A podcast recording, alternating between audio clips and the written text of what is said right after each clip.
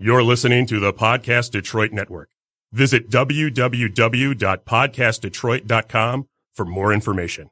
The views and opinions expressed on this show do not necessarily represent those of the network, its advertisers, owners, or sponsors.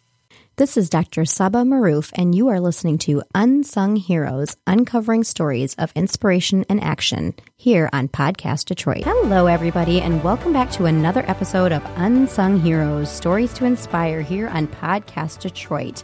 I am your host, Dr. Saba Maroof, and we are back with this is actually episode 39. Um, our purpose here is to share amazing stories and unique narratives of individuals who have been sparked by their passion to become movers, shakers, and change makers in our communities. And we truly hope that by sharing these stories of positivity, we will inspire you to live a life of purpose and action. You can find us on Facebook, where you can find posts about all our past episodes, as well as our uh, as and you can also find our past episodes on the website podcastdetroit.com and iTunes. And um, if you are on iTunes, uh, if you could do me a huge favor and just leave a little review um, or a, at least a rating, that would be wonderful. Um, I've heard that it's a little bit easier to do that on a desktop if, or laptop if you don't mind. Um, but that would really help me out because um, as much as I love having these conversations, um, I really uh, really hope to share them. And you know, the more reviews and um, ratings that we have, the uh, easier that is to do. So thank you, and uh, just want to welcome um, back our co-host Calvin Moore, who was not able to make it a few, a few was times because he's been busy Yeah. doing big things. Big things. Started a new job, sold my company, now working for another company that does the same thing. Wow! And, but that was, uh, I thought that, was puts me a in sign. office. It puts me in an office. So- Wow! but Fridays are Fridays are kind of up and down. hmm If I work through the week in the office, and then I have to work tonight.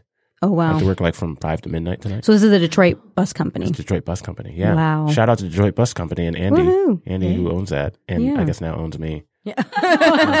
Oh, you don't own me. No, right? No, you don't know me, but yeah. Wow, that's really cool, Calvin. Congratulations. Thank you. I know that. I mean, I think that's a sign of how successful you were, or you are, and your company was. And She's you so know? complimentary of me. Oh, It's yeah. so nice. Yeah, 'cause you're You know, awesome. all I could think is when you started the show, is, "Hello, everybody." It just reminds me of Grover from Sesame Street.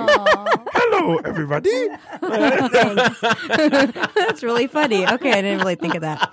I think it's No, everybody. Yeah, but you but can't do but that. thank Yours, you. Your Yes, voice was uh, good. It's been a, it's been a long time coming, and uh, I'm I'm happy to report that where I am is it's fun, and they got a great program that we're rolling out there, and so it just kind of takes a little bit more of my time. So I won't be here every Friday. Are you going to be doing the bike tour still? I will be doing bike tours, walking tours, bus tours, strolling suppers, bar. T- tonight's a bar tour. Okay. So uh, I'll be thinking of you since you can't eat or drink right No. now. Happy Ramadan, Well, by the way. thank you. You're welcome. Thank you. Ramadan Mubarak. Right? Thank you, Calvin. You're welcome. That's cool. But um, no, we had talked about um, we want to come. My husband and the kids. We want to do a tour in the summer, so we're gonna. I'll probably ask you about that. But that's really cool. Congratulations. Thank you. Um, and also want to say hi and welcome to our sound engineer, Jess. Hello, good afternoon, everybody. Good afternoon. Um, and today I'm really excited, uh, very excited to introduce a person and organization and really a topic that really, really haven't um, touched upon on this show. And that is caring for our aging population. And, you know, I think a topic that we don't really like to talk about as a society as a whole. Um, and uh, I recently read a book uh, called Being Mortal by Atul Gawande, Dr. Atul Gawande, which was very eye opening. Um, and it really kind of really kind of demonstrated, illustrated how um, important this topic is. So I'm super excited to introduce Shaista Kazmi. Oh, Howdy, hi. Thank you. How are you? Good. How are you doing? Thank- Welcome to thank- Podcast Detroit and our show. Thank you so much. Thank you so much. Shaista is the founder of Apna Ghar, which in Urdu means our home. That's a good translation, right? Yeah, our home yeah. or our house, but I think ghar is more like home. Yeah. Um, and Apna Ghar is the first senior care agency in the U.S. to serve the needs of elderly ethnic minorities, um, particularly those from India and Pakistan. Um, and Shaista, um, uh, I was mentioning this before our show, but she's been kind of a longtime um, fan and supporter of uh, um, this show. So thank you so Yes. much. Um, she's always like liking my posts, and and um, we connected uh, several months ago, and we've been trying to get her on. And so I'm really glad that we made this happen today. Um, but she's always been really enthusiastic, and she's very enthusiastic about talking and sharing uh, her story and just her amazing experiences, um, which we're you know, I'm looking forward to diving into here.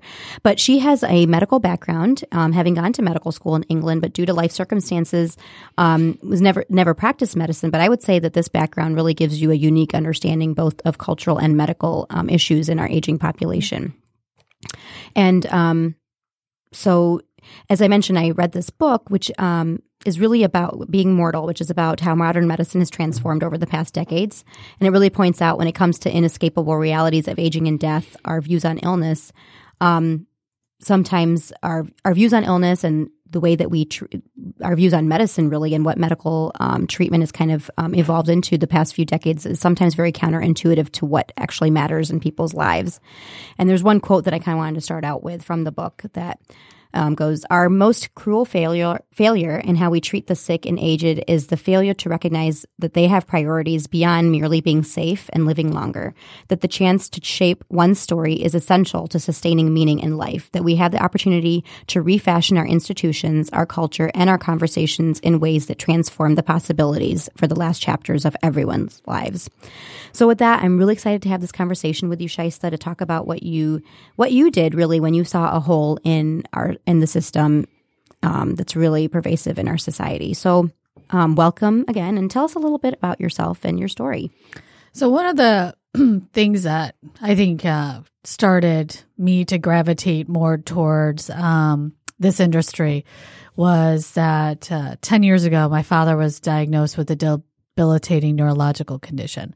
Um, it was around one of those medical conditions that you read about in medical school where like literally 1% will get it. Uh, shy, uh, at, now they've uh, named it a completely different name, but before it, it was Shy-Drager. Um, and it's um, now called multiple systemic atrophy, where his cerebellum is degenerating at a more rapid p- pace than um, the rest of his like a normal aging brain would. And with that, what's happened is that he has like you know shoot out a lot of medical terms, but he has a lot of um, issues with balance, with gait, with uh, speech, swallowing. I mean, it's pretty much his body is totally shutting down. And when he was diagnosed, I knew, based with my medical background, that he would require total care eventually. Um, my mom and brother may not, because we're only two, it's just four of us. Uh, my brother, you know, probably was not as well prepared as probably I was just because of my medical background, but I knew that he would require total care. And I had kind of expect, told my mom that this is the way we're kind of, uh, you know, looking at, you know, his disease. Um, then at the same time, my mother in law came to live with me as well. And my mother in law's main issues were, aside from the fact that, you know, she was diabetic, she had mild, mild spinal stenosis, some other, you know, medical health issues. She came from a joint family, and for her to live independently was not possible. So when she came to live with us, I was working because I, even though I, st- you know, didn't do a residency, I always try to stay as relevant in the field as possible. So I would do a lot of research, and I had a, uh, recently had acquired a position at Providence and Providence Park as a research coordinator in neurosciences, and so my kids were small at the time. Uh, and what I found was that uh, my husband was I contact local senior care agencies, have them help, you know, um me out during the day, uh, so that they could give her the breakfast, lunch, and dinner. Um, what we did was when we did contact local senior care agency, they weren't able to meet the cultural de- her cultural demands. They tried their hardest, but they could not communicate with her. They could not make the foods that she was, you know, used to. I mean, they would offer her soup and sandwiches, and she would just kind of give them a blank stare. Not a blank stare. But there were other choice words that were being used, Right. which they did not understand. But they would be. Um, They, I mean- they probably understood the tone, right? Yeah, Uh, yeah. I, don't understand you, but I understand you. I Yeah, what the- exactly. So I would literally walk in at four after picking up the kids, and I would have to restart everything again. And I just remember day in and day out, it would just continually, you know, get worse, not better. And at my parents' home, sure, my mom at that time, because she's much younger than my father, um, and she was able to physically lift him and things like that, but he was still pretty mobile. Um, but I knew as his condition would deteriorate, he she would need help. So we had other caregivers come in. This is before I started the company, and let's say she was praying. The aide would walk in, not understanding, and keep saying, "Mrs. Rizvi, Mrs. Rizvi," and she would not, you know, respond because she was praying. Um, she would have to tell them, listen, I'm praying, you know, or if she was doing something and she didn't want them to be around, uh, you know, due to whatever religious things she was doing, um, there was always some cultural issues. So, um, July of 2014, probably a few months prior, I was like, you know, I can't be the only person in this situation. I can't imagine doing this each and every day and starting from, you know, like literally square one each and every single day, coming back into my house and restart everything again. July of 2014, I quit my job and I started the concept of Apna Ghar. Now I have no business background. I had no clue what I was doing. All I knew was that the other senior care companies that were coming in using what they, um, their platform. I just kind of mimicked that same type of platform and just used this idea of helping at the time, of course, was the Indian and Pakistani community because that is, um, you know, my background, my cultural background. My parents, you know, are from uh, India and Pakistan, so um, I felt comfortable with, you know, starting with that community. But as time has progressed, it looks like I'm going to be including, um, you know, all elderly ethnic minorities because we do get constant phone calls, constant inquiries from not only just in the state of Michigan, but other places as well, um, asking for caregivers who are of similar cultural or religious background as their loved one. Um, so that's where, you know, we started in July 2014. We're still here. We haven't shut down. uh, yeah, there's days where I'm just like, I don't know what I'm doing. I'm hoping that, you know, um, we, uh, can keep continuing forward with the agenda that we have. So, how many um, uh, people do you think you've helped up to this point? So, this is going on your fourth year. How many homes or how many um, employees do you have? Like, it describe kind of just like the breadth of your. So when I started the company in July 2014, we had one patient and one client and one client. And each and every day I'd be like counting on my finger, yeah, I got one. Right. and then starting January as the community, because I did very little marketing. First of all, I didn't have a budget because I had no money, like to start. You know, it was more or less just going in full force. So there was no like, you know, angel investor or there was nothing. And this was all going to be done with whatever income or savings my husband and I had, uh, much to his, uh, you know, uh, confusion. Like, what are you talking about? We're using our savings. I'm like, yes, it'll help and better the community. um, What about our house? yeah, exactly. I'm like, we don't need a house. it's up We're Nagar. Apna Ghar, Our- yeah. exactly. our house, my home, your home. Don't you understand? It's all together. But um, so uh, as I said, we had no investors, we had nothing. So it was just going to be based on well, the clients that we have and their payment. The other aspect of the company, before I get to your question, was that when I started this company, I knew one thing that I wanted to do was a social aspect for the company, which was to train women who were of um, who were victims of domestic violence or those who are from lower socioeconomic backgrounds, recent refugees, and train them for free as certified nursing assistants and home health aides. And we were lucky to get, um, you know, I met some great people at Covenant Academy, which is a nursing assistant school, home health aid school, um, on tele- Telegraph and no, Woodward and Square Lake. And um, it's a two week program, and we can get these women in and out. It has not worked to what I thought. I thought I was giving these women this platform and this, you know, it was a financial platform in the sense that this would not be where I'd want them for like, you know, um, years to come, but it would be like a jumping off platform where at least now they would get a job where there would be consistency, consistent hours. Uh, they would have a certificate, which later on, if they would want to, they could build upon that, you know, by taking other, you know, technical classes, maybe becoming a patient care technician, different types of, you know, opportunities that are out there once. Um, but you know, as when you go in with anything that's new and not familiar, one of the things that we notice a lot of these women are find it very difficult to get out of that pattern, to get out into that, you know, um, kind of letting go a lot of, uh, their situation and they kind of get sucked back into this whirlpool.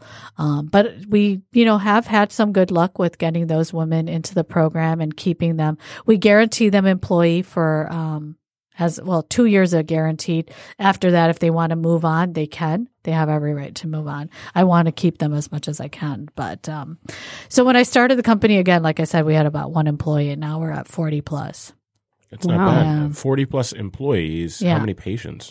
It varies. It varies. It depends. I mean, I At least forty. Yeah, exactly. it changes in and Yeah, out, and right? that depending on changes- circumstances. Yes, exactly. And not only that, because I was in this situation where when my mother-in-law's caregivers with that with the companies that we were using, we had a revolving door of caregivers, which was hard on the family, which was hard on me because then you would have to reteach everything. So I try to keep one caregiver per family. And if they're doing 24 hours, literally one person, you know, for the night. So So when it, I mean, when it comes to uh, elder care, aging in America, that tends to be a group. Uh, the more I do my show, the more I hear about things that I otherwise wouldn't necessarily hear about. But when we talk about an invisible generation, like you've you've no you no longer have a use to society. Yeah. That's kind of the view that people have as people age. You, you age out, you retire, and then you become a burden or Yes. whatnot. So obviously that's not true, but that is the public perception. So going into that, I mean, the the cultural aspects of what you do aside, what are some of the challenges we face in society in dealing with the elderly and and and sick population? So I'll be honest with you, it's a cost. It's a financial burden on families. And I have seen it um, day in and day out with families contemplating care. And a lot of them need the care because they're working outside of the home. I mean, there's 43.5 million caregivers right now in this country. I can't remember the breakdown, but there's that's like unpaid and paid caregivers. Hmm. And a lot of them are having to leave the workforce because they're having to take care of their loved one. And then there's no supplemental income for them. And so here they are trying to do the right thing by taking care of their loved one, but then they don't have access to, you know, um, help.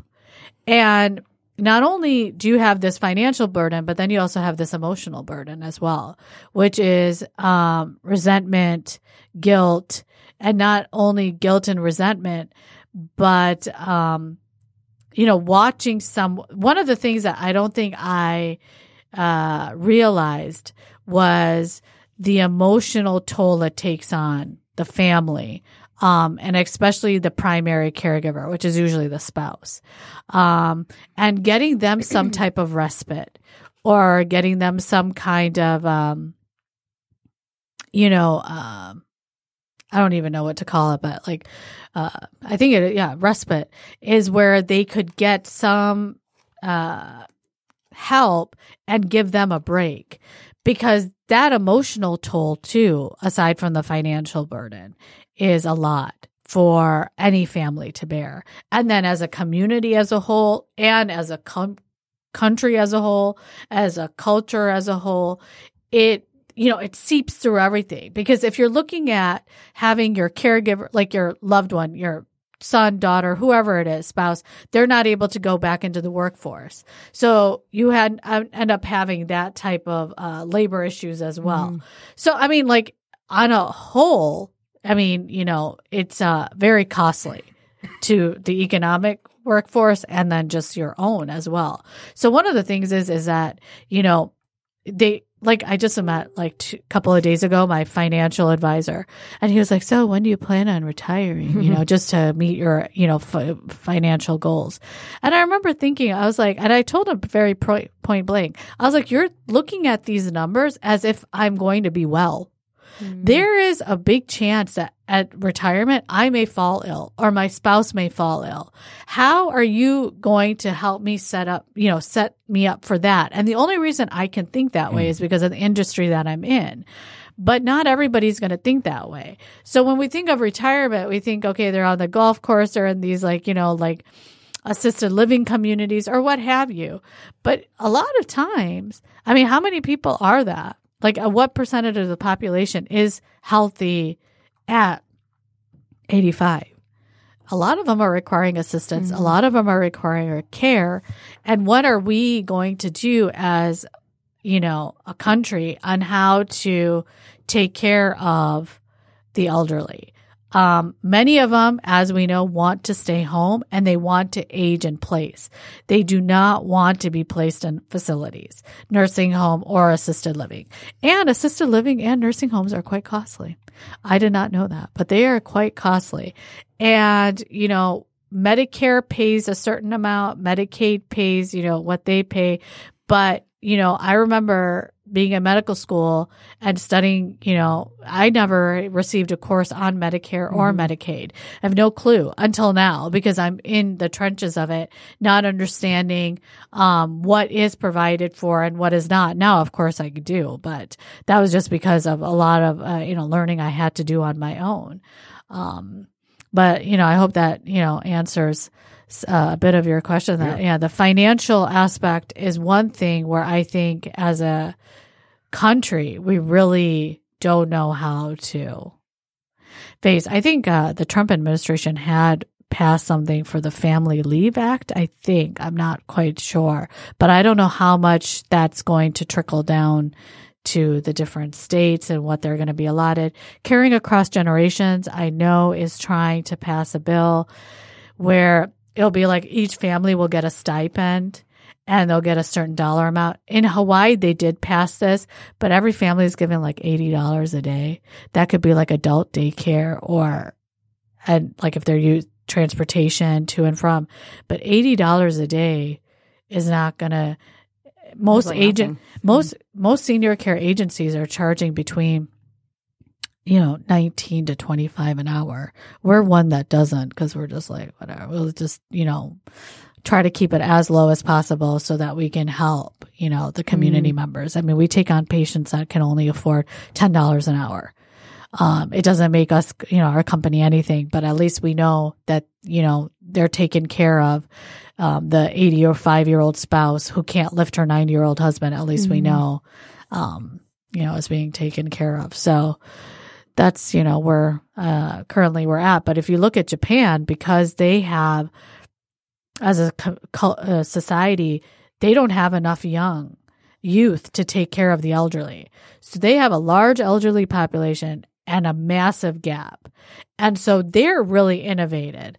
A um, lot of innovating things coming out from there about how to look, you know, deal with um, um, an aging society.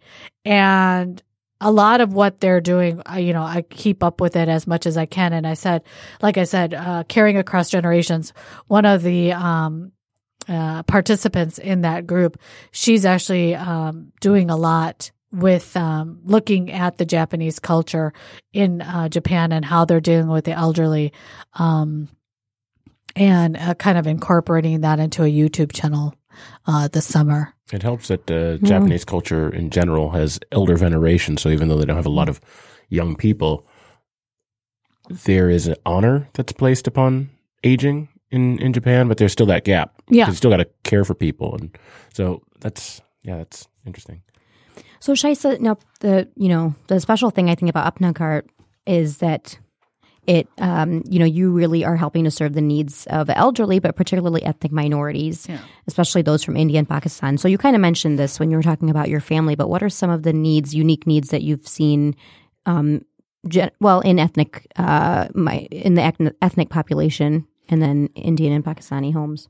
Well, one of the things is language is a big uh, plays a big uh, you know is a big player in this whole thing, where you have clients who speak certain dialects of um, you know in India they have like Oh, you know yeah, how, so how yeah so many different states. So I mean, honestly, we literally get a grocery list of people like who will call and say, this is what we want in our caregiver. And this is, you know, this language they must speak and everything like that. And I tell them that, okay, we're not at that point right now where we can specifically, but at least they will understand because they have similar cultural backgrounds. Um, so again, language is the biggest thing. Food, um, you know, them able to prepare a meal that reminds them of the comforts of their home um, is a you know big uh, deal. Like my mother, my mother-in-law's caregiver is Pakistani, so she's able to make all the foods that my mother-in-law likes. We'll speak to her, we'll talk to her in her native tongue, we'll watch TV with her, um, we'll converse with her in conversation. Um, they'll watch TV together. And I feel like that uh, depression and isolation and loneliness that she would have had if she did not have a caregiver who was of the same cultural background as herself, um, we can, you know, we're able to bridge that gap. For my mother, though, because, you know, her, my father's caregiver is from Gambia, so she's Muslim, but the uh, the uh, foods are a little different, but still because you know my dad was an immigrant and came here in like you know the late '60s, early '70s. For him, language and having the food every single day is not that much of an issue.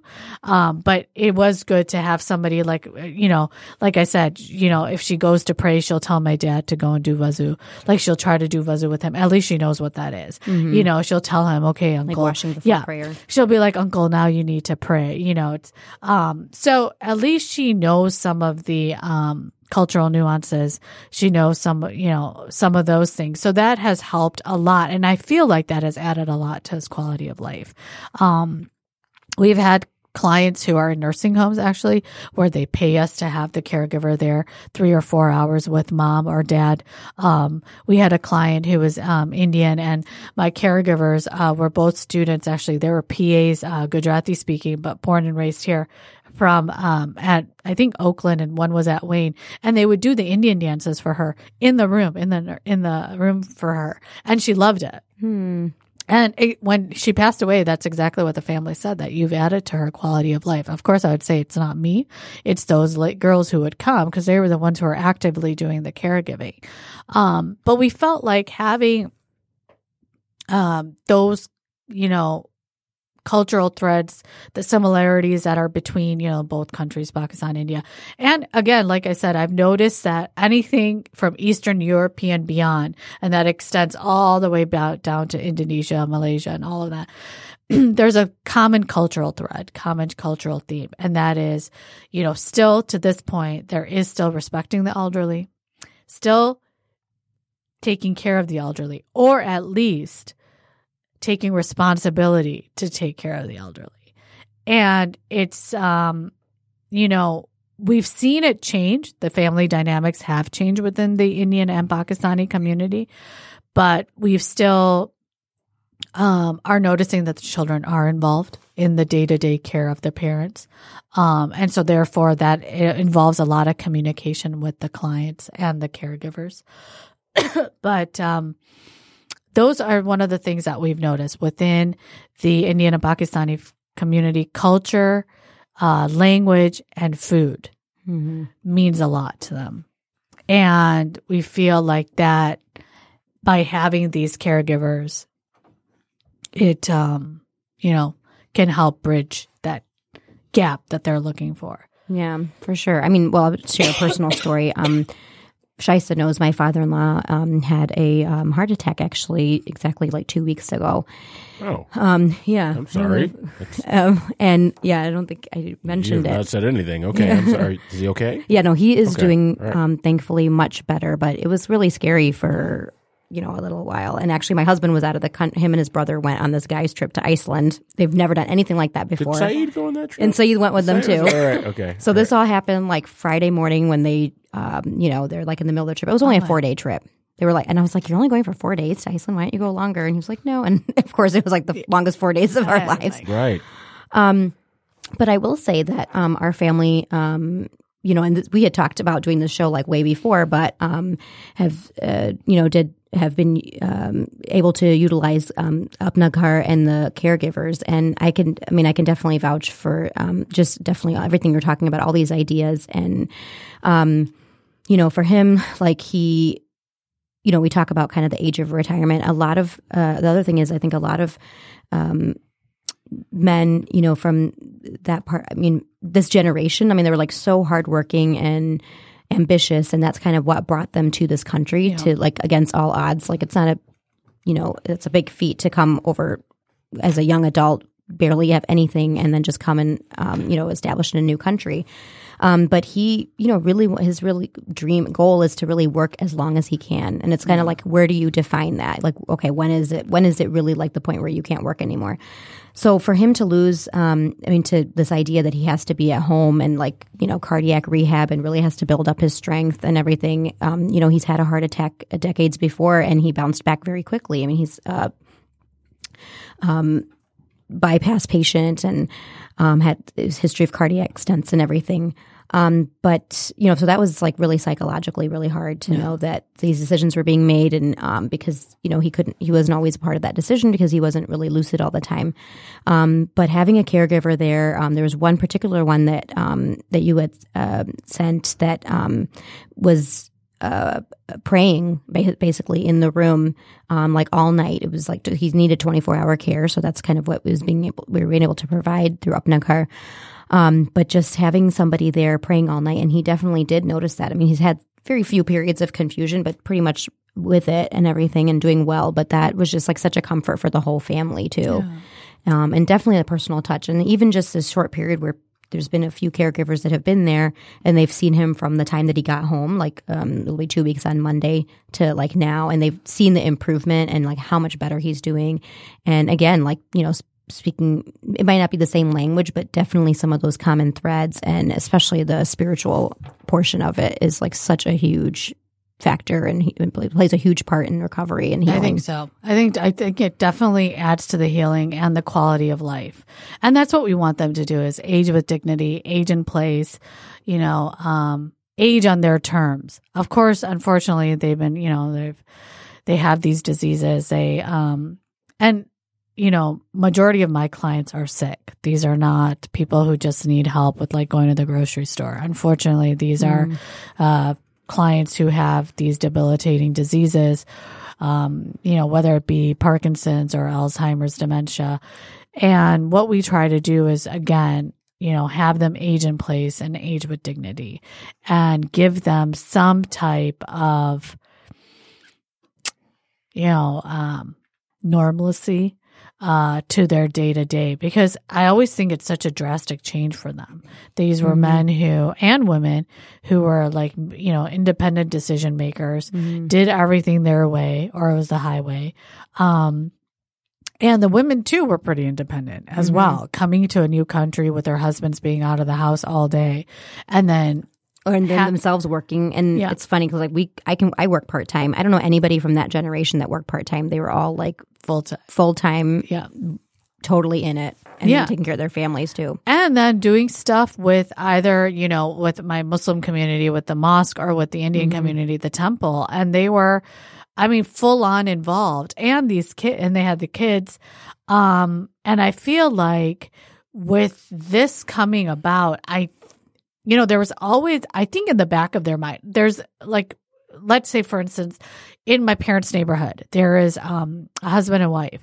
Husband was an engineer and wife was an obgyn uh, indian. And the idea was for them to go to uh, delhi in india and retire. And it was working out great for the first uh, three months. Month uh, into four months into it In the- India? in india Mhm. uh, he ended up having a heart attack Mm. now, the hospital care there is still pretty decent.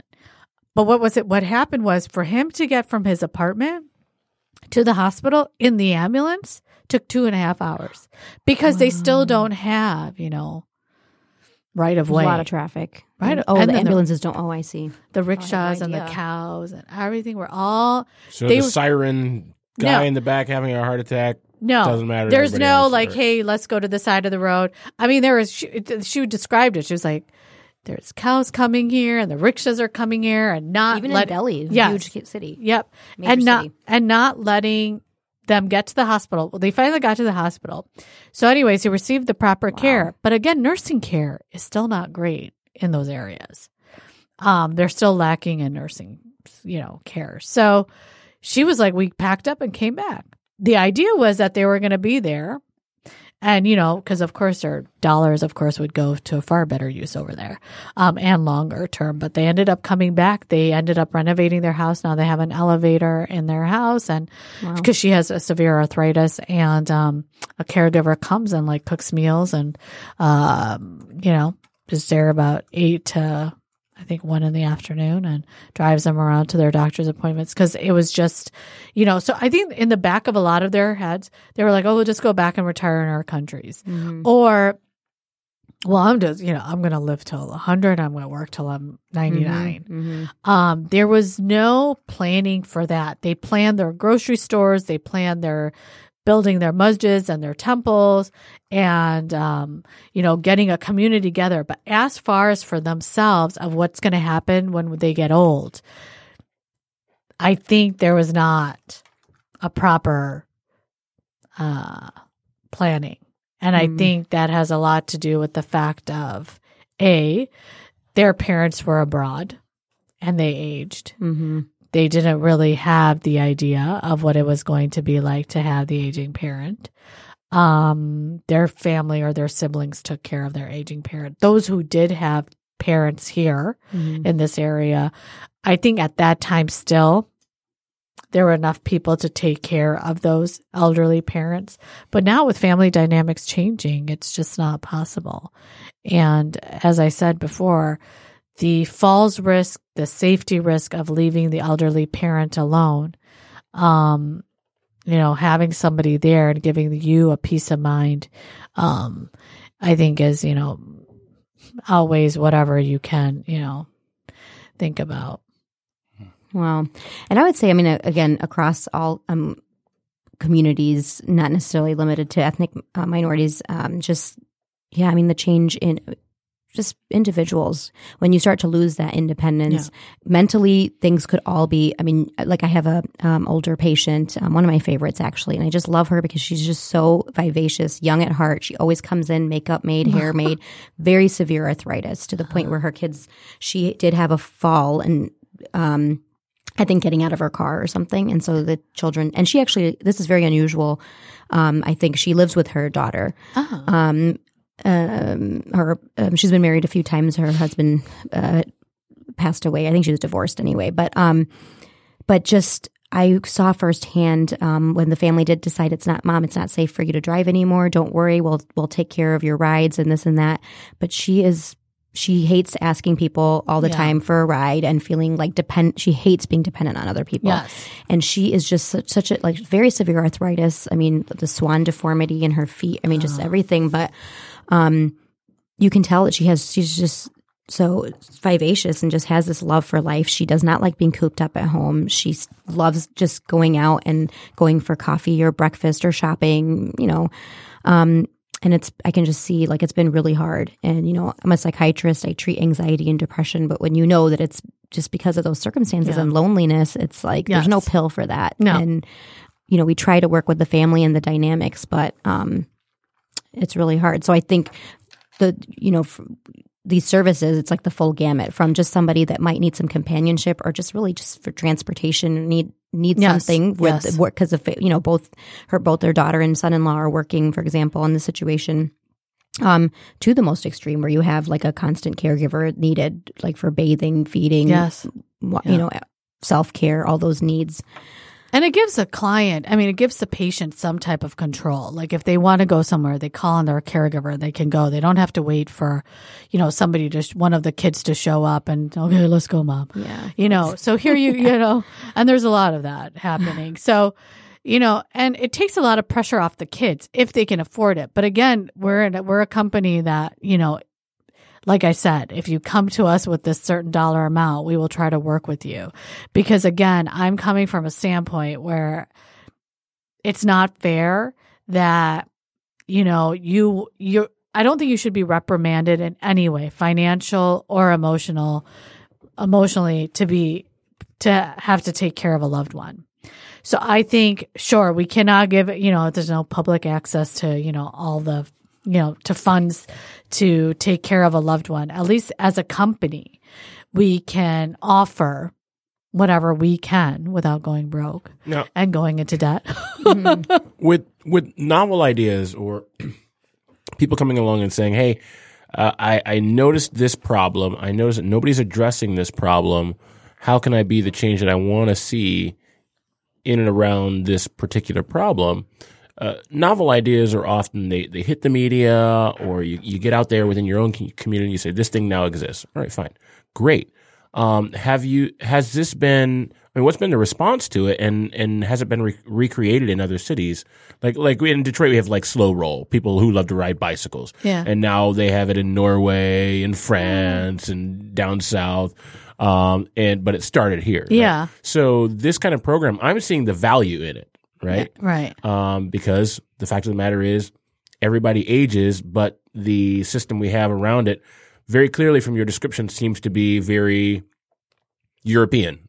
That's Yeah. how we're just, we're just going to take. We assume that everybody's European when they get old. Yeah. Um, so, have you seen this kind of program uh, recreated in in other places, or No. are you looking to replicate it? So we so we opened another branch in New Jersey. Okay. Um, and as I said, we have very little marketing money. So it's more like word of mouth. But the craziest thing is when people from, let's say, North Carolina will call me. They're like, We heard that you have this program in Michigan, and we heard from a friend of a friend of a friend of a friend who got your number, who gave it to us. And my mom has Alzheimer's. Um, can you help us out here? And I was like, well, not really. Not with what, you know, I'm like, and the thing is, is that we get calls from California, from Texas, um, a lot of the South, um, actually calls us. And so we can't be everywhere at once. But, you know, Michigan, because I was here, we wanted to start it here. But what we are thinking of doing is probably franchising it out where other people who have the same ideas as us, you know, same idea as me of helping the community, helping elderly ethnic minorities. Because as I said, this could be, this is a tool, this is a company that can be used for all elderly ethnic minorities. You just match a caregiver to a client who can speak the same language. Um, caring is universal, but the languages that they speak, of course, are different. So you can do the matchmaking. Um, like I said, we had a, we, you know, with caring across generations, I met a woman out in, um, New York. Her, both her parents are Japanese. Uh, they both have Alzheimer's. They live on Long Island. And she said it took her years, years to, f- and this is in New York, to find caregiver who was similar to her mom culture and because they could not meet the cultural needs of Vermont. and that's what we her and i were talking about that we find it so interesting that nobody has thought of it. I mean i did now so mm-hmm. i mean i'm like you know and now we can you know utilize it. But as i said we've done very little marketing. Very few people do know but people who do somehow have found my number and that's my private cell number many times aside from the office. And we do have a website. That's one thing that we do have. And people will google um you know uh pakistani caregivers or something and somehow our site will show up. But we've gotten calls from like pittsburgh and you know from ohio asking for help But when. Ohio calls, you immediately say no. Right? most of the time No. i'm like where are you in ohio like i know you're toledo not near Ohio State, right? yeah exactly You i'm can't, like you can't deal with that. I know Toledo. I think there's Columbus. Um, so, you know, as I said, we get inundated with calls, but we can't be everywhere. But now we're starting to think along those lines. We mean be me, because I'm the only one at this company. But Oh wow. yeah. So are you looking into expanding? Yeah. Or? I mean, we open up a branch in New Jersey. It's okay. I mean, it's doing, uh, you know, it's doing okay. It's doing with without having any type of uh, media exposure. It's doing fine. Um, but as I said, in order to, I think, continually grow this company, you know, franchising it out, having other people come on board as an, you know, and then maybe we can start, you know, doing some media campaigns. What do you look for? I guess for you know for any listeners that might know somebody that knows somebody. Um, what do you look for for the caregivers? Like what level education or background is needed? Because there's so many people that are looking for jobs too. Right. I mean, at least they need to have a high school diploma, and that's pretty much it. And compassion and caring. You don't need to have, you know, like 50 degrees. You could have like 9 million degrees and not be the least compassionate human being on this planet, and you will so not true. be a great caregiver. I mean, compassion is a huge thing. And, you know, I really pick out my caregivers. Uh, there are certain qualities I look for in each of them, and I've been lucky with the ones I've gotten um, in the company. Um, I feel like they're doing it for the right reasons. Um, you know, one of my biggest pet peeves was like a lot of times my mother in law's caregivers would just be on their cell phones, and you know, and I I wanted them to be engaged because I'm like the family's paying money, good money, and they want their loved one engaged and trying to keep them engaged. And I said, like I said, with my mother in law's caregiver, uh, they just sit and watch dramas together. But at least they're talking to one another, and then they're talking about like you know societal issues because those soap operas are so real and true. but they'll be like, "Yes, it's so true." You know, like I can see them deeply. Disrespectful daughter-in-law. No, just Yeah, exactly, exactly. And that's all it's about. That's all it's about. And so Indian dramas. Yes. And then like, you know, but they'll be engaged and they'll talk for hours. And I think it's great. You know, I think it's great. But, you know, as I said, one of the other issues that we have seen with the caregivers is that there's a lot of women who want to work, a lot of women who would love to do this, but do not have transportation to get to and from work. And, you know, we have tried to work with other organizations to get, like, let's say the recent refugees. Because I said that, you know, we can even get a translator into some of these CNA and home health aid classes. The problem was transportation. How are you going to get them to hmm. these places to get them trained? And once they're trained, how are you going to get them to work? A lot of them don't want to, like, even if they do, they want to drive locally, let's say in Dearborn. Well, um, your clients are not, let's say, in Dearborn. They're in Northville or Novi. How are you going to get them to work? And I feel like there's a lot of disconnect within a lot of these organizations where a lot of funding could be used for transportation. Get these women to and from work. Um, these caregivers, like have a busload of caregivers going to work. Um, you know, and I think in hindsight, when I started the company, that was one thing I should have thought of was trying to get transportation for these ladies either through some type of grant or through other means. Um, you know, literally having a bus to transport them to and from work. I think that would uh, uh, give a lot of women opportunities. Wow. Well, this is just really amazing to hear um, about this work. And I mean, just number one, the breadth of the problem, the issues, you know, that kind of come up with um, caring for and define, well, defining the need and caring for the elderly. But how, I mean, and just, just, I'm really astounded how you started this, just really grassroots, just you Yeah. and your husband. And like, it's really amazing. How has Started Apna Ghar changed you? I think it, you know, I'm one of those, like my husband is very black and white individual. And I think it's probably the field of medicine that he is, that he's in, that he is pretty black and white. And I was always unicorn and rainbows. And still in my mind, there's always like, you know, show tunes going on. And there's always, you know, something, you know, like, there is some type of note of positivity. But one of the things that this has made me realize is there's, you know, um, your love for life. You know, it's it's something that um, has made me appreciate my life. Um, my um, and I always tell my children that too. Every single day, I'm like, you know, be grateful that you've woken up with the airs in your lung, your eyes opened, and you're healthy. That is your greatest wealth. Your health is your greatest wealth. Um, aside from that, you know, enjoy every second of your life. Go see what God has made out in this world. It is a wonderful and beautiful place. You know, I always tell my children, I'm like, you're not going to have a house full of furniture, but your passport is going to be filled. I'm like, we will take you and we will show you what this world is, the people that are in this world. There are still a lot of good, a lot of good people in this world than there are bad. Um, and, um, yeah, I think that's one thing that has changed me is like my outlook on life. Before it was like, okay, I'm to, you know, these are certain things that I'm to do. But now it's more like looking, you know, certain goals that I'm to get to.